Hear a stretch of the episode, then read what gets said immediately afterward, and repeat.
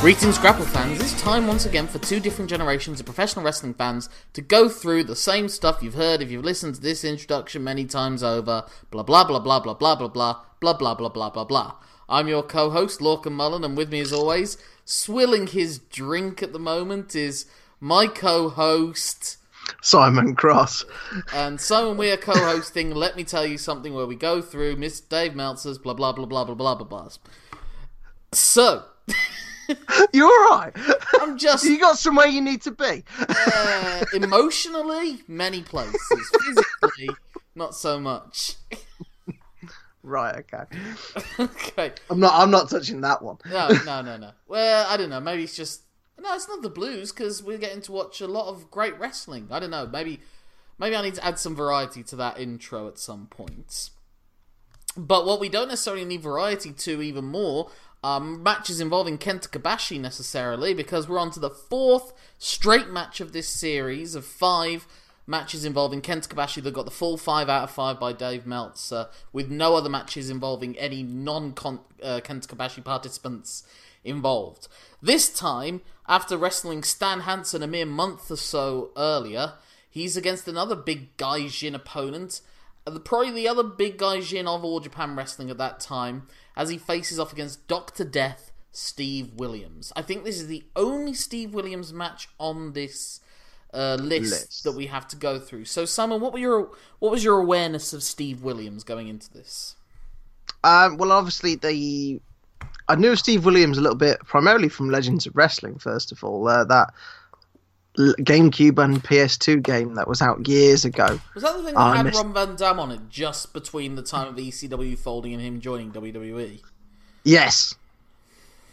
Yeah, it did. Um, really good game though. Like, Really? ah, so many. yeah, I saw loads of people from the past in it. The counter system was good. Like one of my favorite like wrestling games. Maybe we'll have to do one of an episode about that at some point with people who actually know stuff about games because I sure as shit don't. Whereas that's where my phenomenal wrist strength comes from. That and only that. Oh, okay, that's fair enough, ladies and gentlemen. He has wrists like Popeye. It's kind of amazing. Um. So yeah, this what I just wrote down. Steve Williams. How I would describe Steve Williams is if Stan Hansen had tried out for wrestling as well as football, and maybe curb the drinking, he'd be a bit like Steve Williams.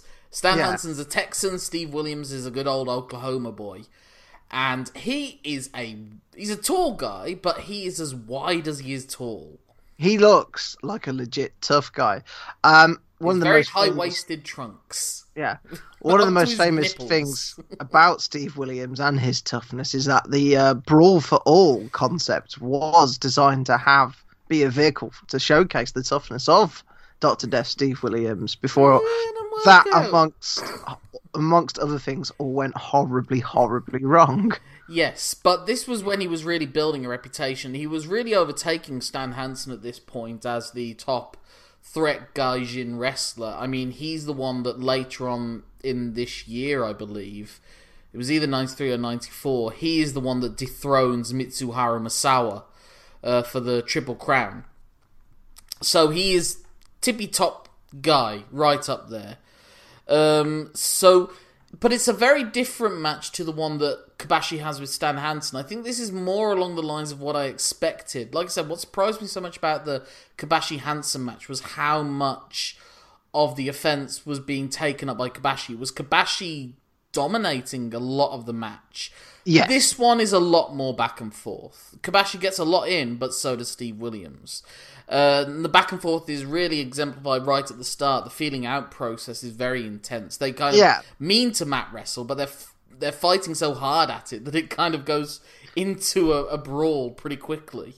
Yeah, it's uh, it's more framed, I think, in the way that Kobashi feels like he has to get a lot in because the moment he gets a slight opening, he just pours like offense into it. Um, he knows. I think. I think this is like if you follow the narrative through, he's learned from the Hansen match not to let up, not to like just just to swarm a dude when he's got the chance, because he's he's he wrestles in a bit more of a vicious way Mm. that he didn't in the Hansen match as well. I don't know. I thought he was plenty vicious in the Hansen match as well, to be honest. But Uh, there's like it's in the facial expressions. There's like more of a anger when he doesn't like yeah, go his way because he's been he's been in this situation before. He yeah. The guy, the guys I've been comparing him to, for an American perspective or a Western perspective, is you can see some of the babyface fire of Ricky Steamboat, and you can also see the fantastic timing and ability to master so many different sort of moves as a Kurt Angle. But what he's really, really good at is grimaces. I've not seen many men in wrestling that can grimace quite like Kenta Kobashi can, either in anger or in pain or in somewhere in between. frustration, uh, Mm. which we see a couple of times in this. Yeah. And Steve Williams is a lot more controlled fury compared to Stan Hansen. He doesn't he doesn't kick a ring boy or anything like that. No, He's full on. And what's interesting also is that he Hulk Hogan's up at one point.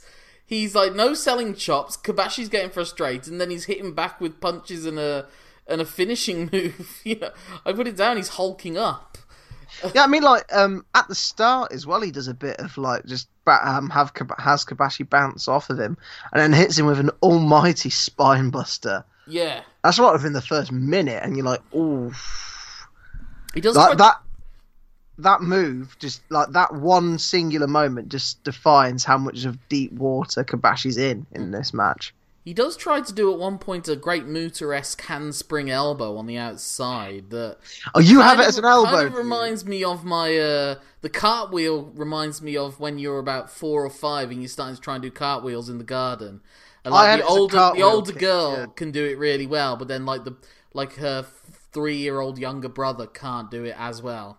Yeah. That that three year old brother's version of a cartwheel was basically what Steve Williams did in that point. But they're throwing everything at each other. There's tradings of slaps and chops and um, fighting outside the ring. They, they they really it's a back it's a back and forth thing, and they also get across some of the more um, deadly holds and the deadly moves without them being executed. Like whenever Steve Williams gets a gut wrench, it's like he's going to go for the Doctor Bomb, and Kobashi's desperately trying to fight off that. Yeah. But more importantly, when he looks like he's going for a backdrop, Kobashi's trying to fight that off, and we will see exactly why later on in the match. Yeah. But um, Um, go on, sorry. I was going to say it's all in the way that Williams, the way Williams moves Kobashi across the ring when he's on the offensive as well. Um, like the the, the whips into the turnbuckles. He just like the the the fer, the ferocity. I was going to say velocity, but I changed it. Um, the ferocity of Colossal how he just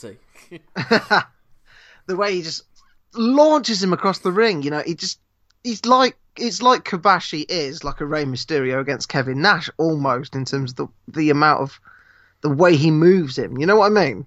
Yeah, I think Kobashi's also very good at putting across the danger of his opponents.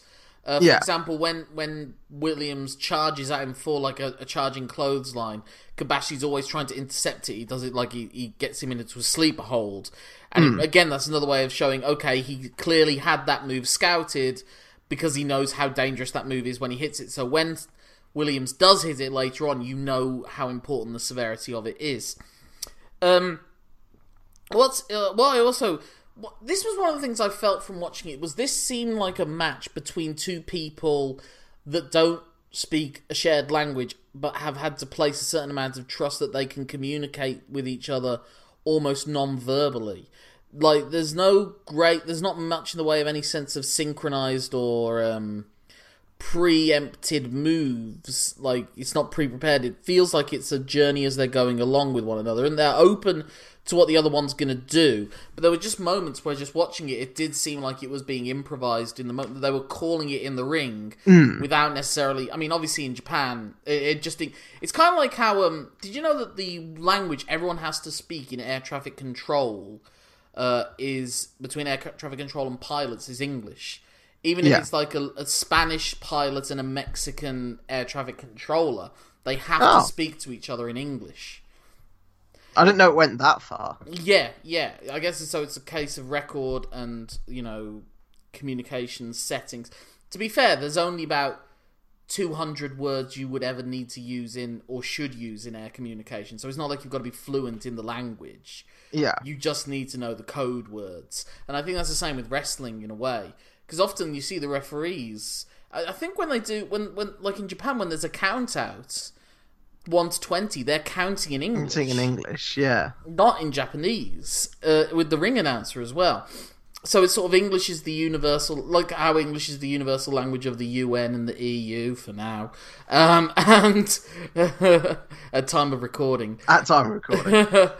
and um, and in uh, in yeah, just it's it's the closest thing to a collective universal language, just because thanks to Western imperialism, we're number one.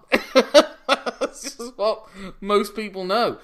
Um, but yeah, the crowd just going crazy for Kobashi. I think you get the sense that Kobashi is desperate. Like the story of this year is where is Kobashi's going to get his big win, his big pinfall win over someone, or his singles win. That he didn't quite get it against Stan Hansen. Maybe he'll get it against Steve Williams. Maybe he'll get it. He didn't quite get it against Toshiaki Kawada in that Champions Carnival match that kicked this off. Um, and so when he goes for his big moves, the crowd are going crazy. Like when he hits Steve Williams with the moonsault, the crowd lose. The crowd always lose it when Kobashi. He does this sort of like um, I can't verbalize it, but he's like his arms crooked. He like pumps his fist to the crowd almost, uh, like like Nadal, Ra- Rafael Nadal when he gets a good shot in or something. Yeah.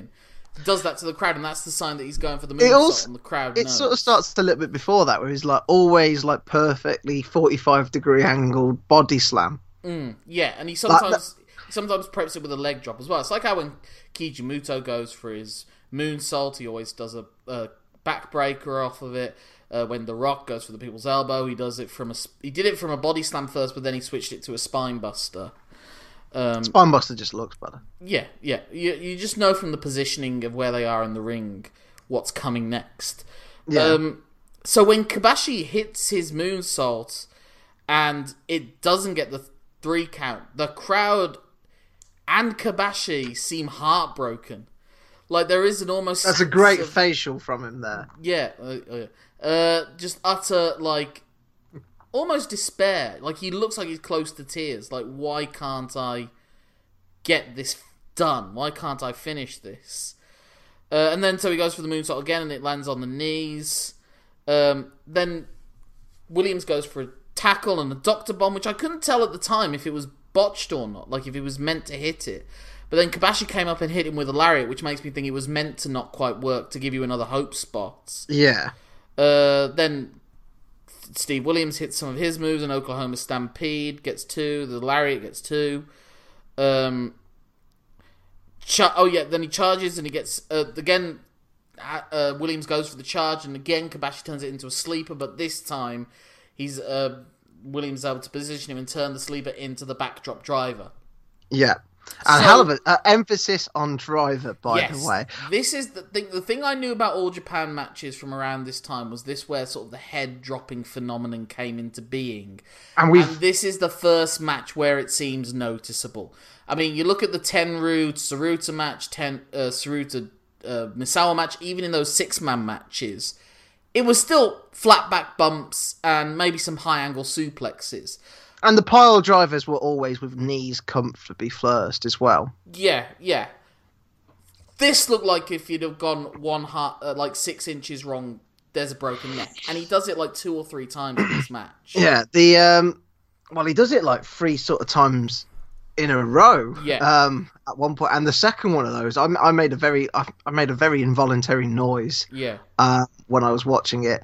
Um, as I say, we we have recently had a discussion on um, what to what where's the where's the line in terms of what they're willing to do for our entertainment, and this Does This is a great- of, yeah, if you got rid of instead of it being a, a head drop back drop driver, and if instead he'd hit a back suplex, flat back bump, with the same like the same like for Well, but it does look more dangerous. It does look more effective. It does Yeah. look more powerful, and it provokes a bigger reaction. Yeah. and that's what wrestlers are always looking to do. They want to provoke reactions out of you, so they push it, and head dropping will continue to become more prevalent because it provokes a reaction. So that's the question. You know, it, like the match did get more exciting. It did get more exciting in a sort of, in the same way that someone jumping out of a, uh, a, a, a plane with an extra obstacle attached to their parachuting is. You know, like if you make like one of their hands are tied behind their back or something. Yeah. Or when that guy jumped from the edge of space when he started spinning, everyone was like, "Ah!" Yeah, yeah. So, but then, do you want people to do that for our entertainment? But let, let's not get into that. But it's just Gone down that avenue. it makes it more.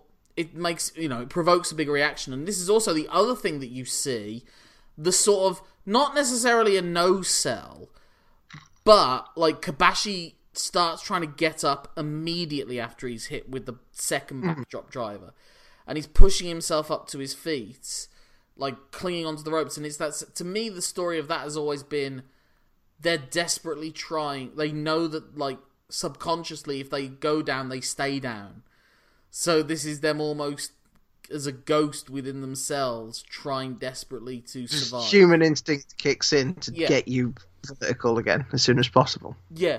Do you know what I mean? which does happen. Um, you see it in like in boxing. Sometimes people get hit and they try and pop straight back up, Hmm. to which is detrimental. They could have took a, a extra couple of seconds. It, it's human nature. If if you're put if your body's if you're in danger and your body's put in a position which isn't the prime defensive position, you will try and get back into the prime defensive position. yeah. So there's a there, is a logic to him trying to get back up. What will happen in later matches and later years is Kobashi will pop up immediately and hit his own move, and then they're both down. So it's like a delayed reaction. and that's where it gets a bit. I don't know. It's like I remember Sami Zayn and Kevin Owens doing. I mean, you see it happening now in WWE. Yeah, Um, I don't know. I don't know. It's if you make it that they just rolled through the move and the move didn't actually hit right, then that's fine. But if it's just, I mean, you know, like Lio Rush famously took like a sunset flip powerbomb off the top of a ladder through a table, and then he just stood up. like you're not the Undertaker, mate. Yeah. you can't reach the Undertaker's nipple. You know. um. Well, I guess that you got that as well, haven't you? The Undertaker with the zombie sit-up thing, which was which preceded this, I suppose. Well, it's around the same time that the Yeah. sit-up aspect to it became more prevalent. But um, but but he was down for a few seconds and then yeah. sat up. He didn't pop up. It's a bit different. No, but he is getting up quicker than you would expect. But Yeah. that's telling the story of he's on his last legs and Williams knows this and clutches him, hits him with his third backdrop driver, and that's enough for the three counts. What's interesting as well at the end of this is that Steve Williams, again, like in All Japan, a lot of the time they aren't heels necessarily. Like, I mean, Stan Hansen walked away, but Steve Williams actually helps Kobashi up to his feet and, And they embrace. yeah. So it's more of a sporting spectacle, but I think it, it is just that sense of the story is when is Kobashi going to get that big win? I suppose. Yeah.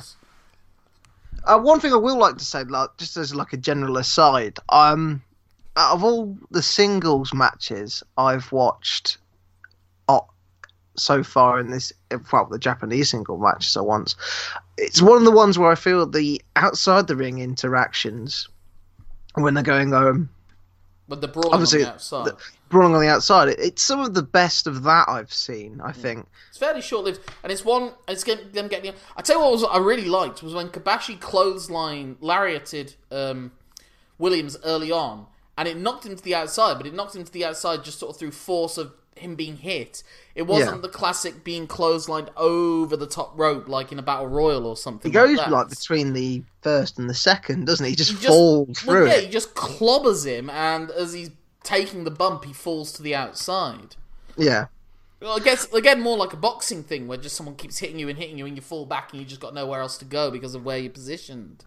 And I did love um, Kobashi's sort of um, swinging DDT from the top of the barrier. That's a very good balancing act. Mm. Um, especially, especially because it's not the flat ones you get now in WWE with the padding.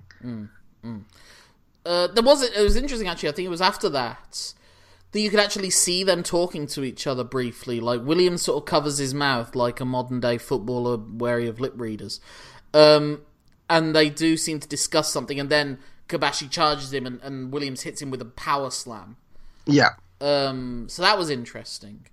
But I guess last match I gave Kobashi Hansen, I gave it five stars, and you didn't.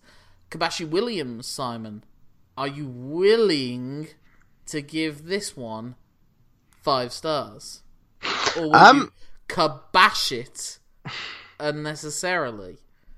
Now, see, just because I don't give something five stars doesn't mean it's bad.